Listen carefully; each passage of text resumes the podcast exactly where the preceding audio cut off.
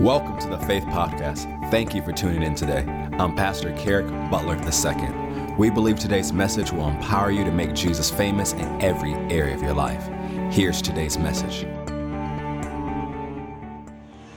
Say, I take eyes to see.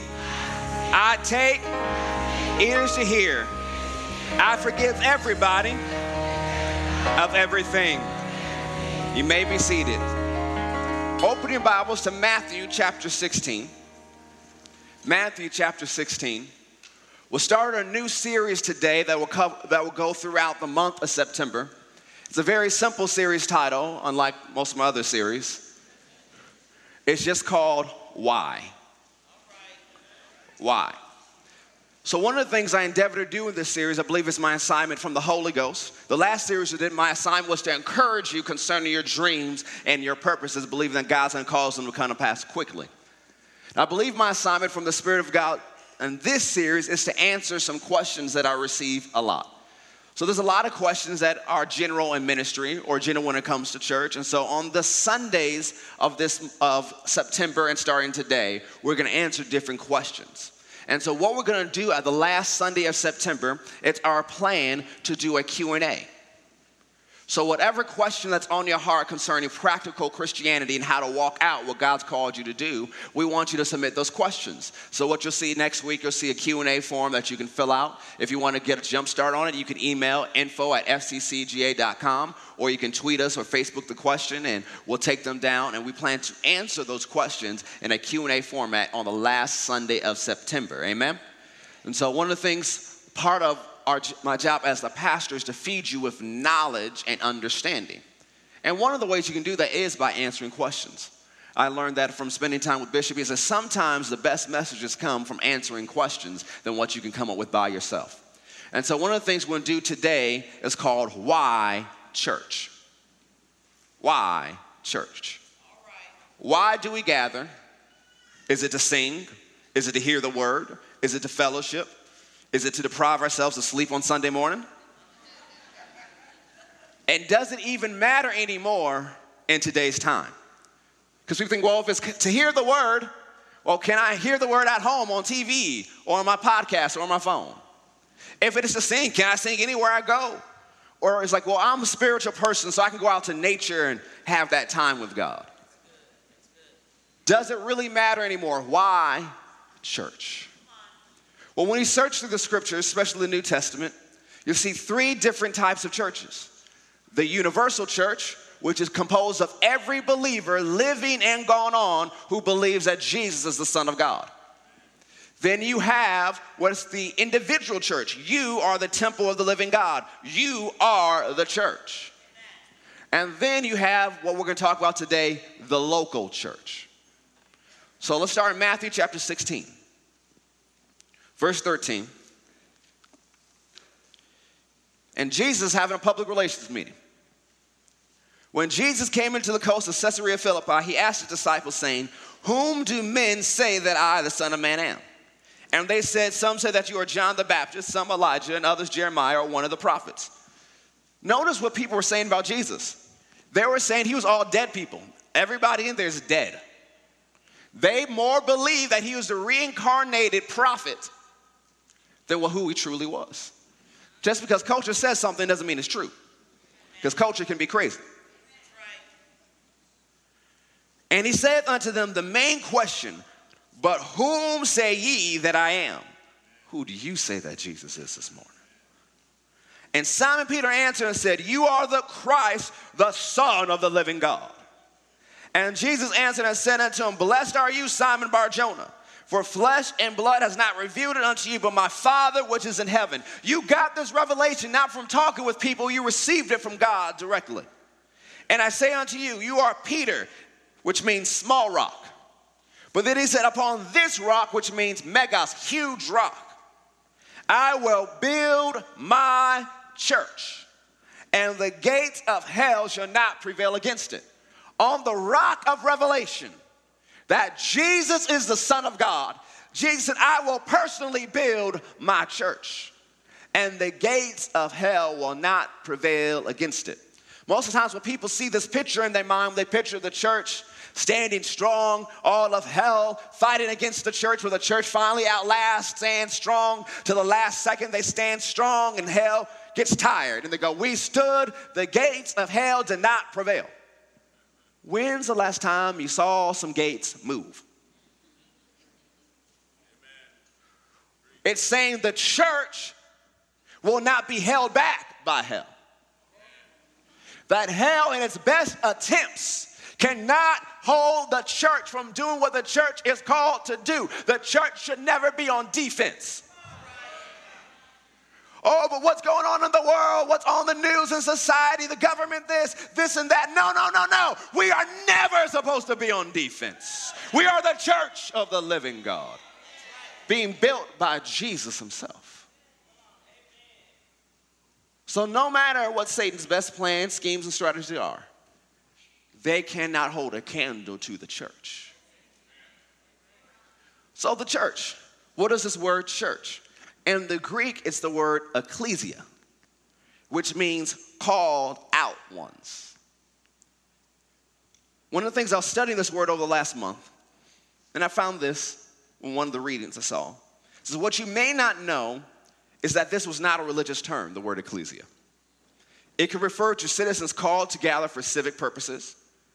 It was used to refer to soldiers called out to gather for military purposes.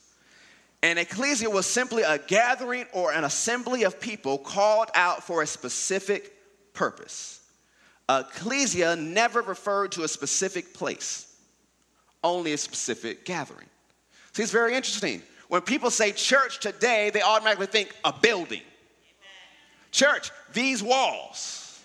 But that was never Jesus' intent. That's not even what the word meant. So how did our society become to think of church as a building? And when they thought of church as a building, they institutionalized it and culturally marginalized it. Because to them, church is a building, it's a place. Now, Jesus' audience may have been familiar with this term from another context as well. The Septuagint, the Greek translation of the Old Testament, describes the ancient Israelites as an ecclesia. Interestingly, when the Hebrew people were scattered around the world, they were still known collectively as an ecclesia, an assembly, gathering, community, or congregation. While dispersed, the people of Israel gathered in close-knit communities and established synagogues. Each community of God's people called its synagogue, the local gathering of God's people, an ecclesia. Understanding it to be a local ecclesia, part of God's greater ecclesia, which is Israel. That was the mentality of Israelites in those days. So if the Greek word means gathering, which it does, why don't our English Bibles just say gathering? Where did the word church come from?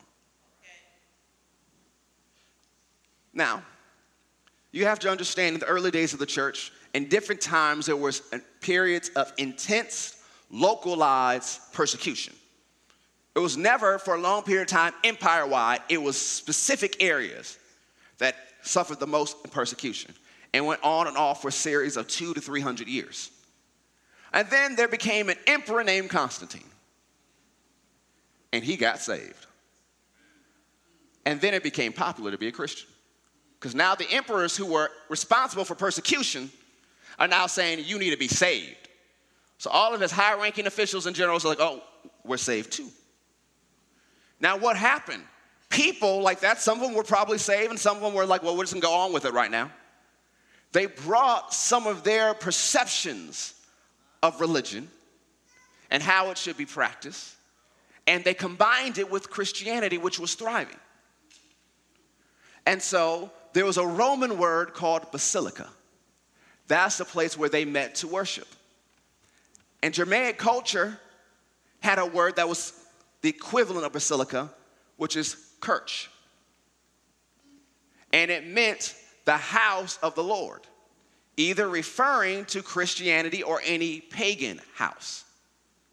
So now, in the minds, because the church is now institutionalized, it's empire-wide, they said, well, let's bring these ceremonies into it. Let's make it more distinguished and distinctive. And as they began to do that, it stopped being a gathering of people and a movement, and it became an institution. And one of the first things you see what happened as it's institutionalized, there comes out a doctrine called cessationism, which means the gifts of the Holy Ghost are done for. They died out with the early apostles. And not too long after they ruled out the Holy Ghost, they said, well, the common man can't read the Bible. So they chained the Bible to the pulpit. Said only the priests can understand it, and they got to read it in Latin. And most people couldn't understand Latin. So you enter what's called the Dark Ages, where it's a church, not an ecclesia. And then coming out of the Dark Ages is something called the Reformation, when God stirred men and women to go after the book, believing that the book had more authority than religious leaders. Because it got to a point that says only this religious leader can interpret the book. You shouldn't read the book. You're, you'll go crazy if you read the Bible. And so the Reformation continues. Revelation comes, the just shall live by faith. I'm justified by faith, not by my works. It keeps continuing and continuing till people understand how to get saved. Then they understand there is a Holy Ghost. They understand it keeps going and going. There's the Azusa Street revival. People get filled with the Holy Ghost, meaning speaking in tongues again. It keeps growing and growing worldwide. And then there's a Voice of Healing revival. There's Oral Roberts and Kenneth Hagin and Jack Cole and A L. Oh, God still heals today. And it keeps growing and growing. They understand the move of the Holy Ghost. And then it gets back to a movement that talks about the integrity of the Word of God. Amen. And they named it the Word of Faith movement. All right. Teachers began to rise up teaching the Word, the Word, the Word. Not how you feel, not what you heard, but what does the Word say? Amen. And they understood how to receive the healing and keep it from the Word. They understood how to live by the Word. And then they finally understood you don't got to be broke to serve God. And a revelation of prosperity hit the body of Christ. It came from people giving attention to the Word. But the thing is, you can lose all that revelation and power if you continue to think of church as a church and not as ecclesia. Culture can limit you. Yes, what you do on Sunday morning, we don't care about as long as you keep it in your church. But if you be a gathering of people that actually do something in the community, that voice your voice in politics and money and culture, no, you've gone too far. Notice today's society, everybody can talk but Christians. Other religions can talk. People who don't believe nothing can talk. Well, I'm saved. No, you ain't supposed to talk with that. Religion's supposed to be in the privacy of your home. Says who? Don't let the world lie to you. Notice how quickly it happened this week. Someone tweets something that's almost insulting to Islam, and they get fired. They talk about the church all the time, and they get promoted. Don't buy the lie, and don't let the world punk you out. You are the church of the living God. You are the ecclesia of God, and the gates of hell will not prevail against you. Jesus said, I'll build this gathering. And they're centered on one thing, that Jesus is the anointed Son of God. That is the foundational revelation of the ecclesia. So they gather around a specific purpose. We all gather around a purpose. So you have the universal church.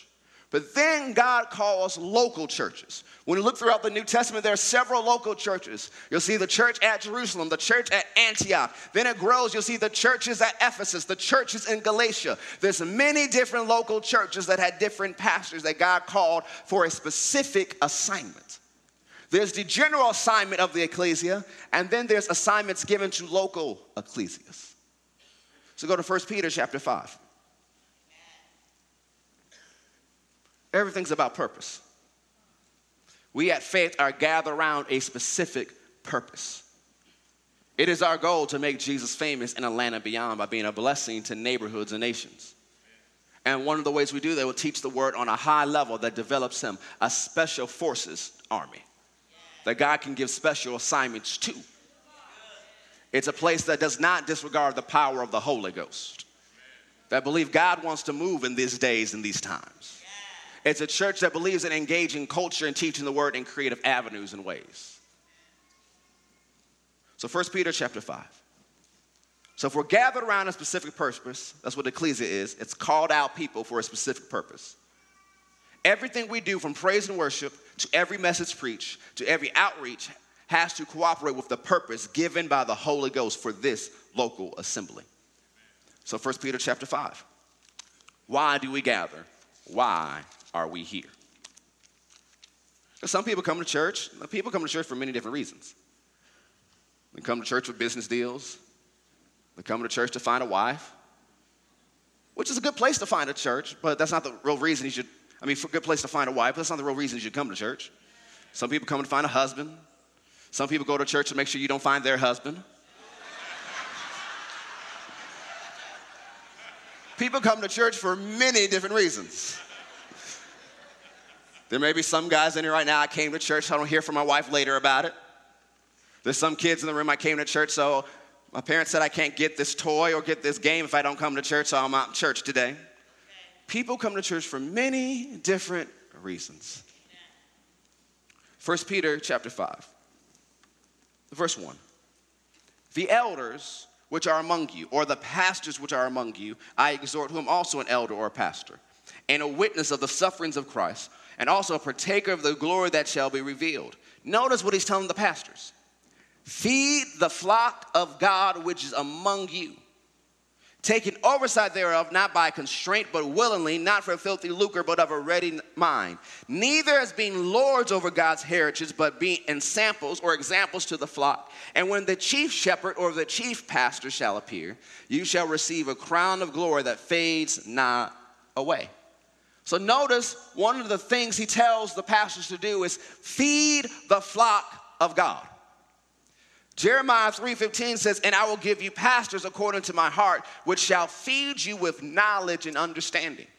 One of my chief jobs as a pastor is to feed you the word of God in a way you can understand it and receive it. So whether it's in this pulpit or Kids World, six twenty Youth Ministry, whether it's through the different outreaches we do, what we're doing, we're feeding the word of God. And then it says to be an example. And then Hebrews says that we should guide, that we should lead. So the preacher's job is to preach and to lead and to be an example. Amen. That is what God has called us to do. So one of the reasons we gather is to hear the word, to be fed spiritually. So yes, you should come on Sunday to be fed spiritually, but you should also read your Bible throughout the week. Amen. How have you eat once a week? We were just on this cruise for the Women of Virtue Conference. And I can tell you, we ate way more than once a week. If you do that physically, why not spiritually? You need to be fed the word of God. The pastor is charged with delivering to people the word God gives him for them.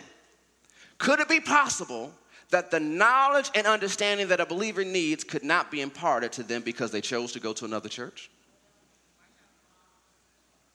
God knows everything, right? And if he gives a message to the man or woman of God to preach, and it goes across the pulpit, but you're not there because you got offended, God will hold you responsible for it. Some people be praying about, oh, God, speak to me, God, speak to me. So he tells the pastor what to say, but you decide not to go to church.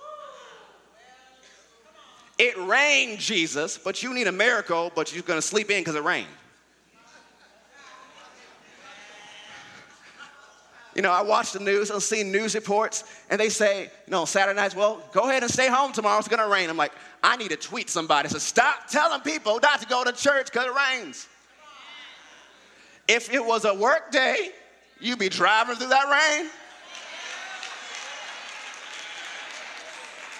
Because if not, your boss said, oh, it rained. Well, you don't get a paycheck.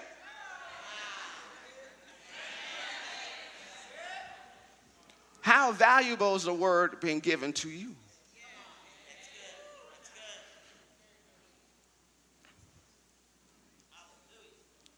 Another thing, if God has called you somewhere, and you refuse to go, that is a form of disobedience.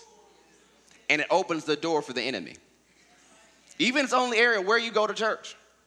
So it's possible for things to happen in people's lives because they're not at the place where God called them to be. You have to understand things in the spirit realm are deeper than what you just see naturally, what you just feel naturally. You know, there are angels that are assigned to specific churches. The book of Revelation talks about it. But if you decide, well, I'm offended, so I'm leaving, you leave the protection of the angels that were assigned to help you in that area. You have to be where God's called you to be. Could be possible. People's kids go crazy because they took them out to the place they're supposed to be. Do they open doors for destruction to wreak havoc in their life because they refuse to be where God told them to be? And it's not God doing it to them. The enemy comes to steal, kill, and destroy. And sometimes people leave and do whatever they want to do, go over where they want to go. Some people take jobs in other cities because they believe that's where they're supposed to be. But that's not where they're actually supposed to be. So people leave for many different reasons, and they open the door for the enemy. Sometimes things do work out. Why? He's merciful. God is merciful. And so you have what's acceptable, but you don't have the good and the perfect. So you think, well, life is still going good for me, but how much better could it be if you were where God told you to be the whole time? Because God gives local assemblies purposes. Every local church has a purpose if God started it. God doesn't start every church that's out there. Look at the book of Revelation. Even if he started it, and they don't do what he called them to do, the candlestick is removed. And so while they can still meet and have church, they won't be the ecclesia God called them to be. That's why every church has to follow the Holy Ghost and do what he's called them to do. Because you can watch those who have just become churches and watch how they begin to bow down to whatever the world says. And they just flow with the world. You got to stick with the book. You got to follow the Holy Ghost. If God called you there in the first place, to a specific ecclesia, he knows all things, right? So does he change his mind? Is God schizophrenic? Does God know the future? The word will develop God's purpose in you and will propel you to be a functioning part of his collective work in the local body, as well as the universal church. So you've been fed the word, and however the Holy Ghost gives the word out, yes, it's going to bless you, but it's going to build you up to be a part of where God's called you to be, so that you can make an impact and be a part of what God wants to do in the universal church. And so there's times when I preach messages, there's things I never even planned to say, and the Holy Ghost said it, and afterwards, like, I need to go listen to that, and I receive direction from it. I receive revelation from it. I say, okay, this is what you want me to do, sir. Why? He's imparting things. You just have to listen, and you have to receive, and you have to obey. Any message the Holy Ghost sends out, it's for a reason. Go to Acts chapter two.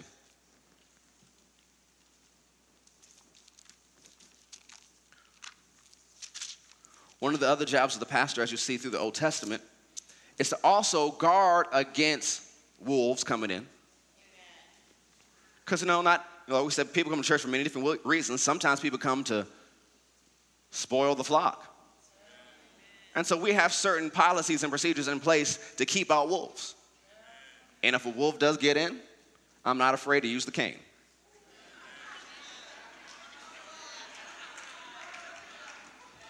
Why? It's my job, as the Bible says, to watch out for your souls.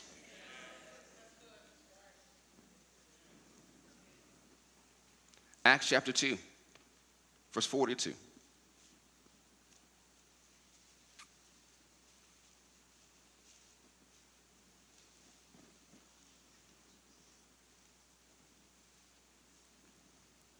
Notice this is after the Holy Ghost was given on the day of Pentecost.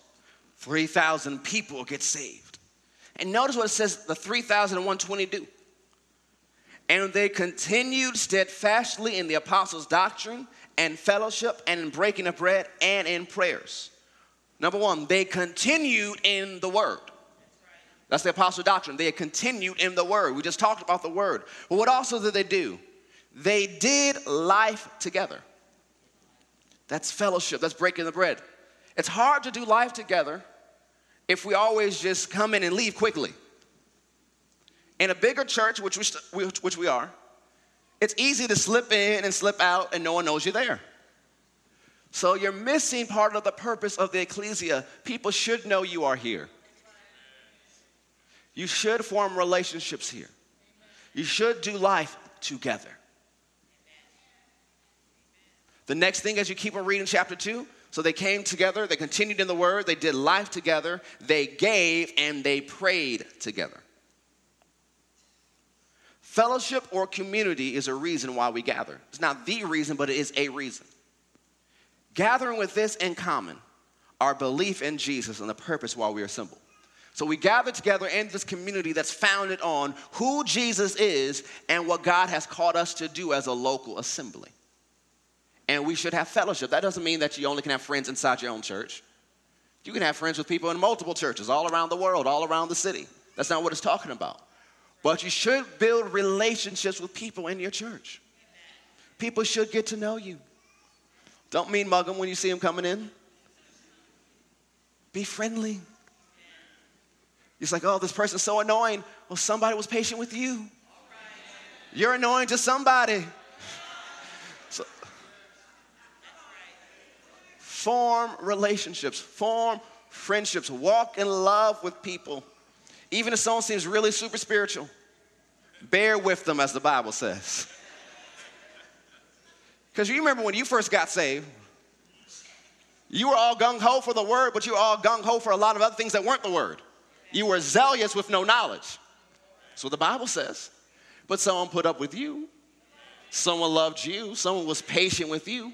So do the same to others. Form relationship, form community. That's one of the reasons we do different events, so people can get together and form relationships and form community. But even outside of it, you should have someone else in the church number that you can call and check on and pray with.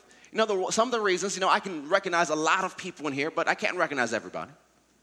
But one of the reasons when I know someone's missing, if I don't already know them personally, is because an usher or a hostess or a youth worker or a kids world or someone in the zest department, someone serving music, someone serving in some capacity here, ministry room, they said, hey, we haven't seen so-and-so in a while. Can you give them a call? So I do. Wait a minute. That's somebody who noticed someone else was here. That's someone who gathered not just to get the word for themselves, but they gathered and brought what they had to care about others. We gather for community. It's time out for lone wolves. The Lone Ranger. Why? Satan picks off the Lone Ranger. And then you get picked off and no one knew you were here in the first place. And then you get upset. Well, why did my church call me? If you don't tell us you're here, or if you don't even don't, even don't join, how do we know? So meet people when you come to church. Yes, you're hungry when church is over. We've been getting out earlier. I've been working on that. But before you go, talk to somebody. Get to know somebody. And watch what God does in your life. Could it be possible that you are a divine relationship for somebody else? That what God has already put in you and you just becoming friends with somebody will bring them to the place God's called them to be. Just because you were friendly. Just because you show love to somebody. And the thing is, people are going to come to this church that don't look churchy or kirchy. You know, a lot of us come to church and dress out of tradition. We have traditional dress. I'm wearing a suit not just because I like the way the suit looks. I honestly also wear the suit because if I don't, I look like I'm sixteen.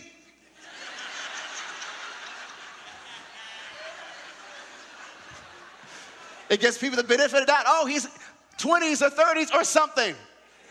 And you think, oh, no, he's kidding. No, no, I came here one day during the week. I just came from out of town, and I was just wearing clothes I had on the airport. Faithful volunteer didn't even recognize me. Hey, good to see you today. God bless you. Oh, pastor, it's you. So when you see somebody who doesn't fit your mindset of your tradition, you love them anyways. You know, I'm going to look this way so no one gets offended that you think I'm talking about you. But if you see someone and you think they're wearing something inappropriate in the house of God, don't judge them. That really could be the nicest outfit they have. If you feel so moved, go buy them something.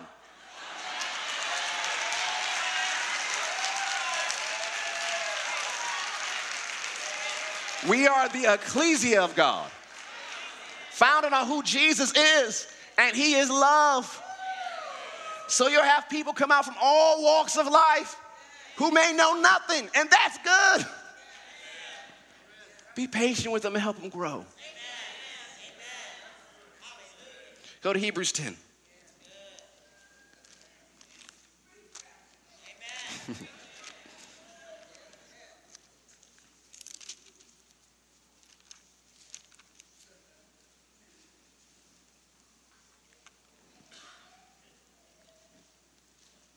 Hebrews chapter ten, verse twenty-four. Notice what the Bible says here.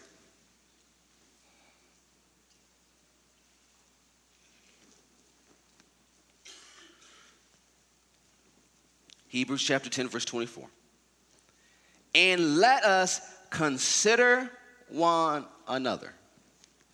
Meaning I got to think about somebody beside myself? When you look through the Bible, you see this phrase a lot, one another, love one another, bear with one another, forgive one another. Why? We're called to do life together, not individually. So he said, think about one another, think carefully about each other, to provoke unto love and to good works. See, some of you guys will like this word here, provoke. It means to irritate. It means to incite. So there are times the Bible gives you permission, irritate someone to do the right thing. Provoke them to do good. So there's times you see people, well, you're not serving. Dude, you've been here a year. I've seen you. You would look great in the usher's uniform. You would look great in that kids' world green. So which option do you want to do? I'll walk you to their leader right now. And they should look for a way to escape. No, you don't want to escape. Come on in. Actually, Pastor Black, he's the pastor of our Austin church, Faithful Life Austin. He was a member of this church a number of years ago. And so he was a graduate of O R U, but it wasn't for a ministry thing that he went there. But he was here, and he hadn't began to serve yet. And the youth pastor at that time came up to him and says, I need a youth leader. I need you to be in my office at six o'clock. And he was like, I don't want to be a youth leader. He said, I didn't ask you. I'll have a manual for you to read, and I need you to read it under a week, and then you can sign it, and I want you at ch- uh, church service at this time. You know what happened? He was there at six o'clock. And now he's a pastor of a church. You never know who you can provoke to do good works and where that will take them. Not forsaking the assembling of ourselves together, as the manner of some is, but exhorting one another, and so much the more as ye see the day approaching. So it says two things for us to one another, provoke one another and encourage one another. Because some people got the provoking down pat. It's like, I know how to irritate somebody. I'm glad Pastor called out my gift today. But you got to balance that with exhort or encourage one another. Some people need the provoking. Some people need the encouraging. Some people need both. So provoke those who need to provoke, encourage, because some people won't get involved because they think, oh, they don't need me. Yes, we do need you. Amen. Come on, we're an ecclesia. We need everybody. Amen. It's ministry. There will always be a need. Because even if everybody starts serving, what's God going to do? He's going to send about ten thousand more people. And then we got to get money. Oh, we need some more volunteers. There's always a need, but you got to walk in it. So encourage, provoke, look at your neighbor and say, God may have called me to irritate you, and tell them, don't get mad. I'm just following Jesus.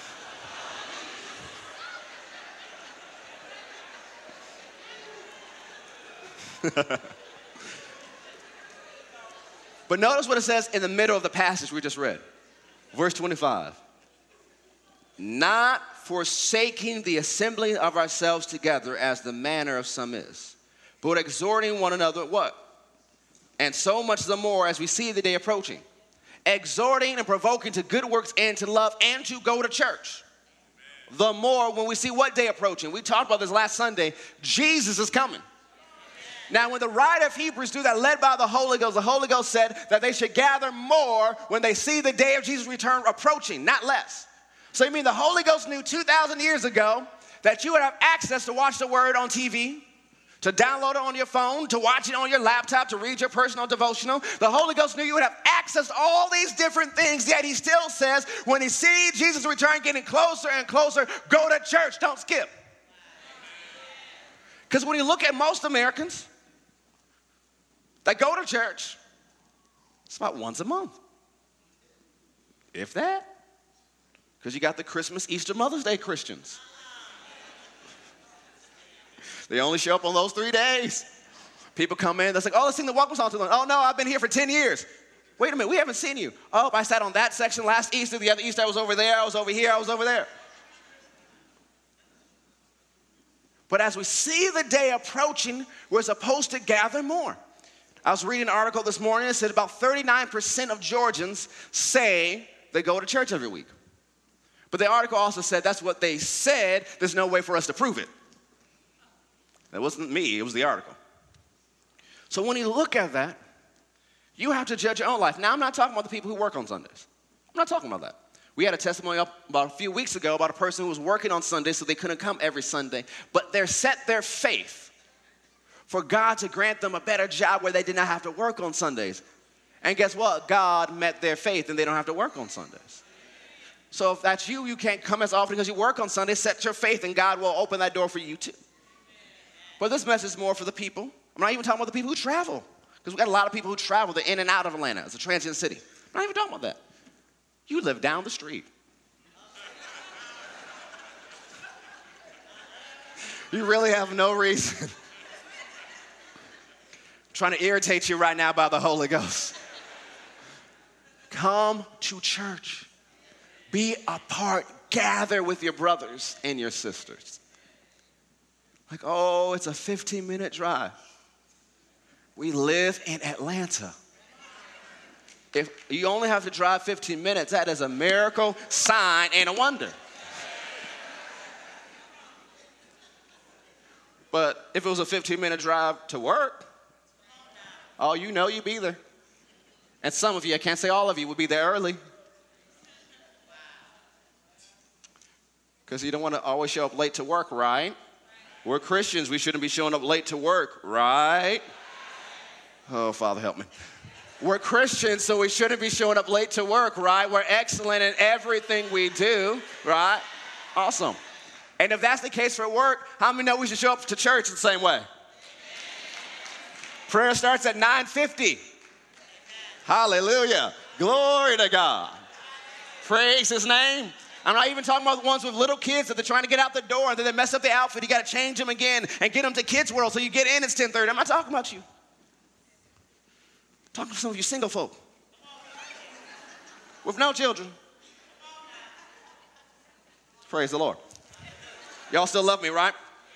All right. We need to check in with one another. You need to form relationships where you're accountable with somebody besides yourself, so that if you start acting crazy, somebody can check you. All right.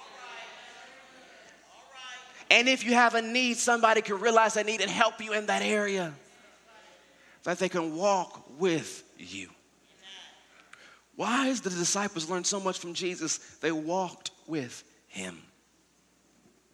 You got to do life together. Go to First Corinthians twelve. Got to speed up. First Corinthians twelve. Why church? Why do we gather?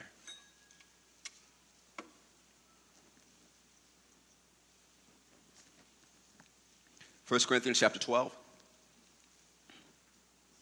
verse twenty-eight. Notice what the Holy Ghost says by the Apostle Paul.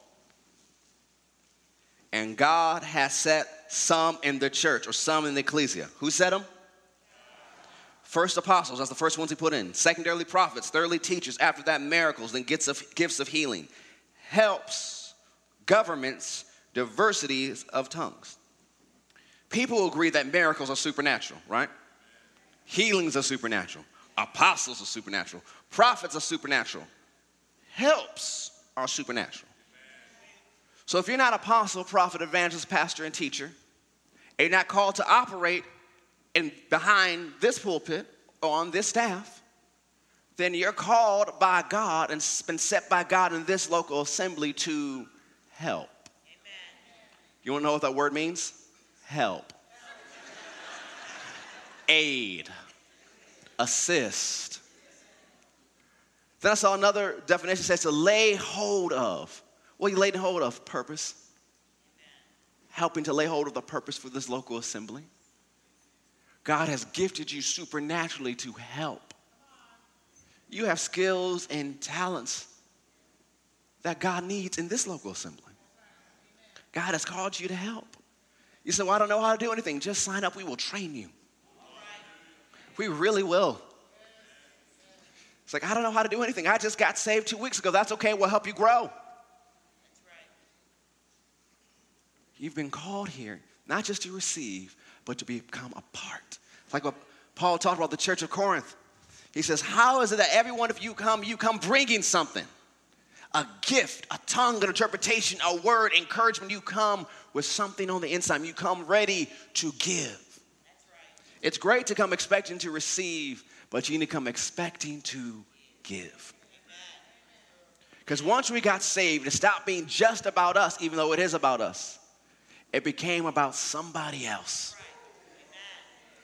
Jesus said, I didn't come into the world to be served, but I came to serve.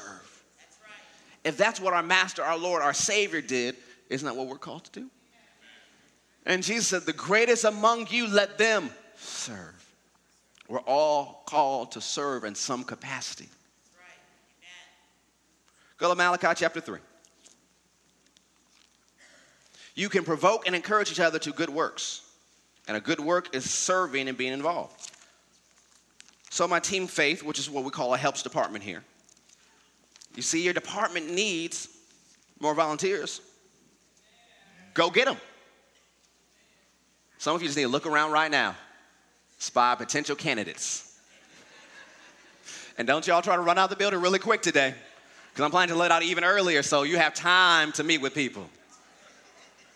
Mm-hmm. Don't put up that Baptist finger either and try to sneak on out right now.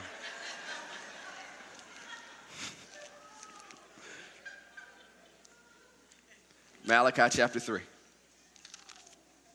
You can provoke and encourage each other to good works by serving and being involved.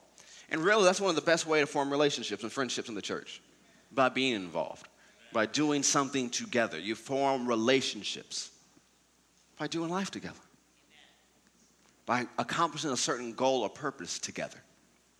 So Malachi chapter three, verse six. Notice what God is saying through the prophet. For I am the Lord, I change not. Therefore ye sons of Jacob are not consumed.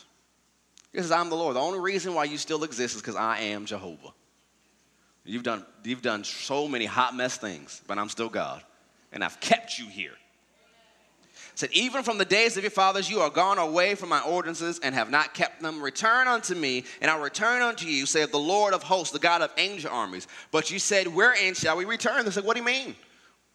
We're gathering together. We're going to ecclesia.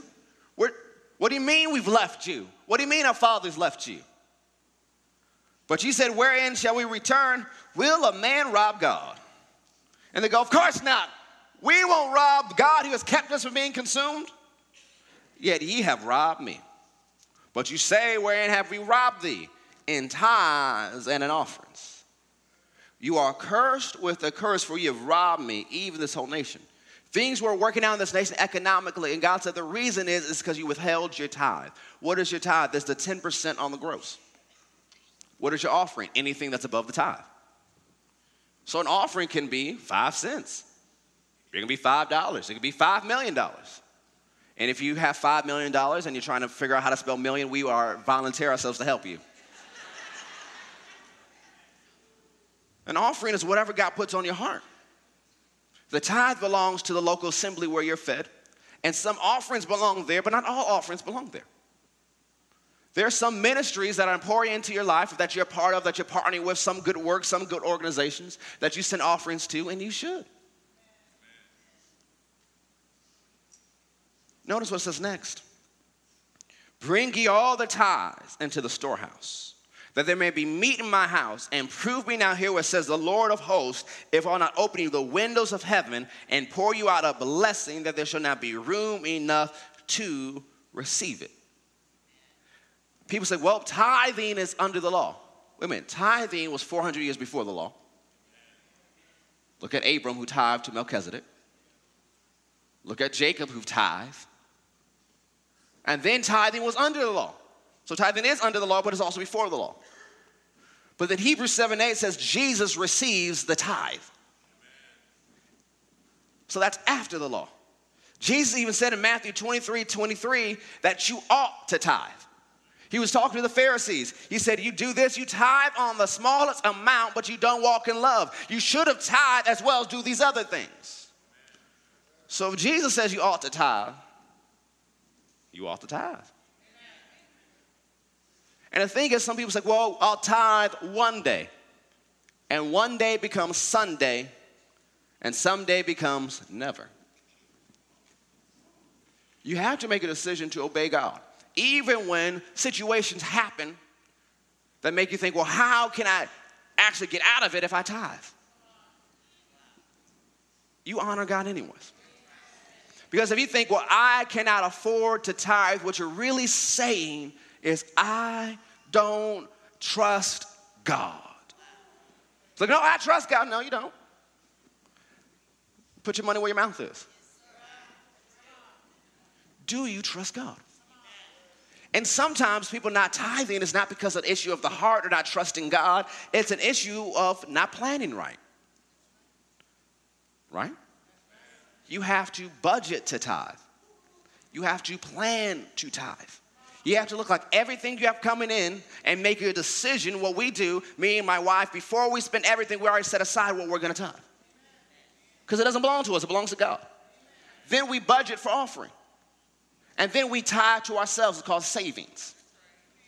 And then we live off the rest. To really honor God, you got a plan to honor God. It'd be great if it was just automatic. Oh, I had enough left. And so what happens, instead of tithing, we tip God. And most Americans don't tithe. Those who do give to a church or religious organization is between two to four percent of the income, it says. But God said, if you tithe, bring all the tithes in the storehouse, that there may be meat in my house, and prove me now, put me to the test. It'd be great if God says, tithe, I'm God, I tell you to tithe, that's it. But he says, put me to the test. If I will not open you the windows of heaven and pour you out a blessing that there's not room enough to receive it. When we think about the word blessing, we think about things, but it's singular, a blessing. What does Proverbs tell us? The blessing of the Lord maketh rich and adds no sorrow to it. So what's stronger than blessings? The blessing which brings blessings. Another translation is the blessing of the Lord brings wealth without painful toil. The world has to painfully toil for what they have. You don't have to painfully toil. You just work under the blessing of God, and money's supposed to find you. This is why I have a lot of in my heart that I want to do, but there's no way I can pay for it. God didn't call you to pay for everything. He called you to believe for it. But how can you believe for it if you don't trust him in the first place? Let's end here. Go to Matthew chapter six. We gather around purpose. We volunteer and we assist and we help with purpose. And we tithe to purpose. So you're not just giving, going, oh, there goes in the bucket. You're giving towards a purpose. You're tithing to purpose. The purpose is what God is called to do in this local assembly. You're helping to fund the mission God's given. And so when you understand the different things that religious organizations have to do in this nation, there's a lot more than you have to pay for than just salary and air conditioning. There's a list of stuff. And my director of administration and county can tell you there's a huge list of stuff. And there's days when I go by their office, and I can tell it's a, one of the lists that they're dealing with that's kind of annoying. But the thing is, there's a lot to do. But the thing is, you're part of it as you give and as you serve. Remember what they did in Acts chapter two? They gathered around the word. They did life together. They gave and they prayed. It's fulfilling the purpose God's given you. So Matthew six. So we are an army, this ecclesia. We are a family. We are a local church. We're an outpost of the kingdom of God. So Matthew chapter six, verse twenty-five. Therefore I say unto you, take no thought for your life, what ye shall eat, what ye shall drink, nor yet for your body, what ye shall put on. Is not the life more than meat, and the body more than raiment, or more than clothes? Behold the fowls of the air, for they sow not, neither do they reap, nor gather into barns. Yet your heavenly Father feedeth them. Are ye not much better than they? Which of you can, by taking thought, can add one cubit unto his stature?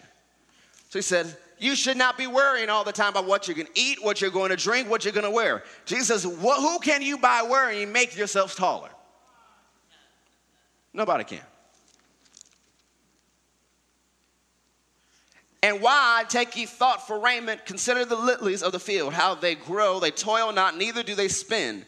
And yet I say unto you that even Solomon in all his glory was not arrayed like one of these.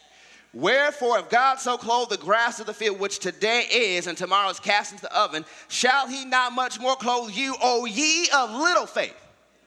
You have little faith, and you can be clothed better than Solomon. So some of you have been believing for a new wardrobe. This is your scripture to stand on.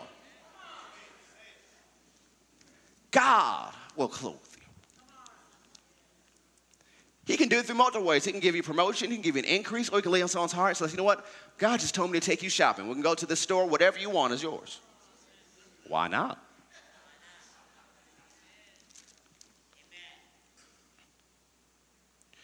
Therefore, take no thought, saying, what shall we eat? Or what shall we drink? Or wherewithal shall we be clothed? For after all these things do the Gentiles seek. Those people who are without God, who don't have a covenant with God. Notice what are they seeking? Things. Do you know what the word things means? Stuff. So what are they seeking? Stuff. They're seeking things. Is it spiritual? That's okay to say. Is it spiritual? No.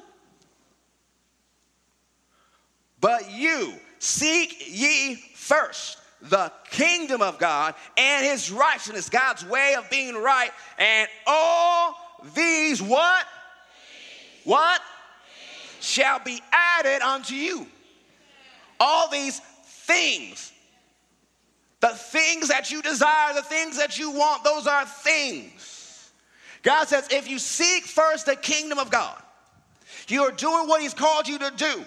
You can't seek the first the kingdom of God and not be involved in your local assembly, your local ecclesia. You can't seek first the kingdom of God and not give and tithe to your local ecclesia. You can't seek first the kingdom of God and not pray for and pray with your local ecclesia. You can't seek first the kingdom of God and not attend your local ecclesia. So could it be there's some things in your life that have been held back because you're not seeking first the kingdom? That you say, well, my extra sleep on Sunday morning is more important than going to hear what God has to say to me. Or say, you know, I want to buy this now instead of tithing, so that's more important. You're seeking the kingdom, but what order? All these things will be added when you seek first the kingdom. Because truthfully, when you seek other things first, they're idols. Are there idols in your life? I'm not saying you have a golden image or silver image in your house. But you can drive a golden or sil- silver image. Your house could be a golden or silver image. And God, as you see in the scriptures, not against you having nice things. He wants you to have nice things. He just doesn't want nice things to have you. And what happens if you don't seek first, you keep putting it as a lower priority, and your heart, you'll depart from God, and you start using people to get things because you love things. The love of money is the root of all evil, not money. An inappropriate relationship with money is the root of all evil. And what people do is they'll use people to get things. We're called to use things to love people. Seek ye first. We are the local church.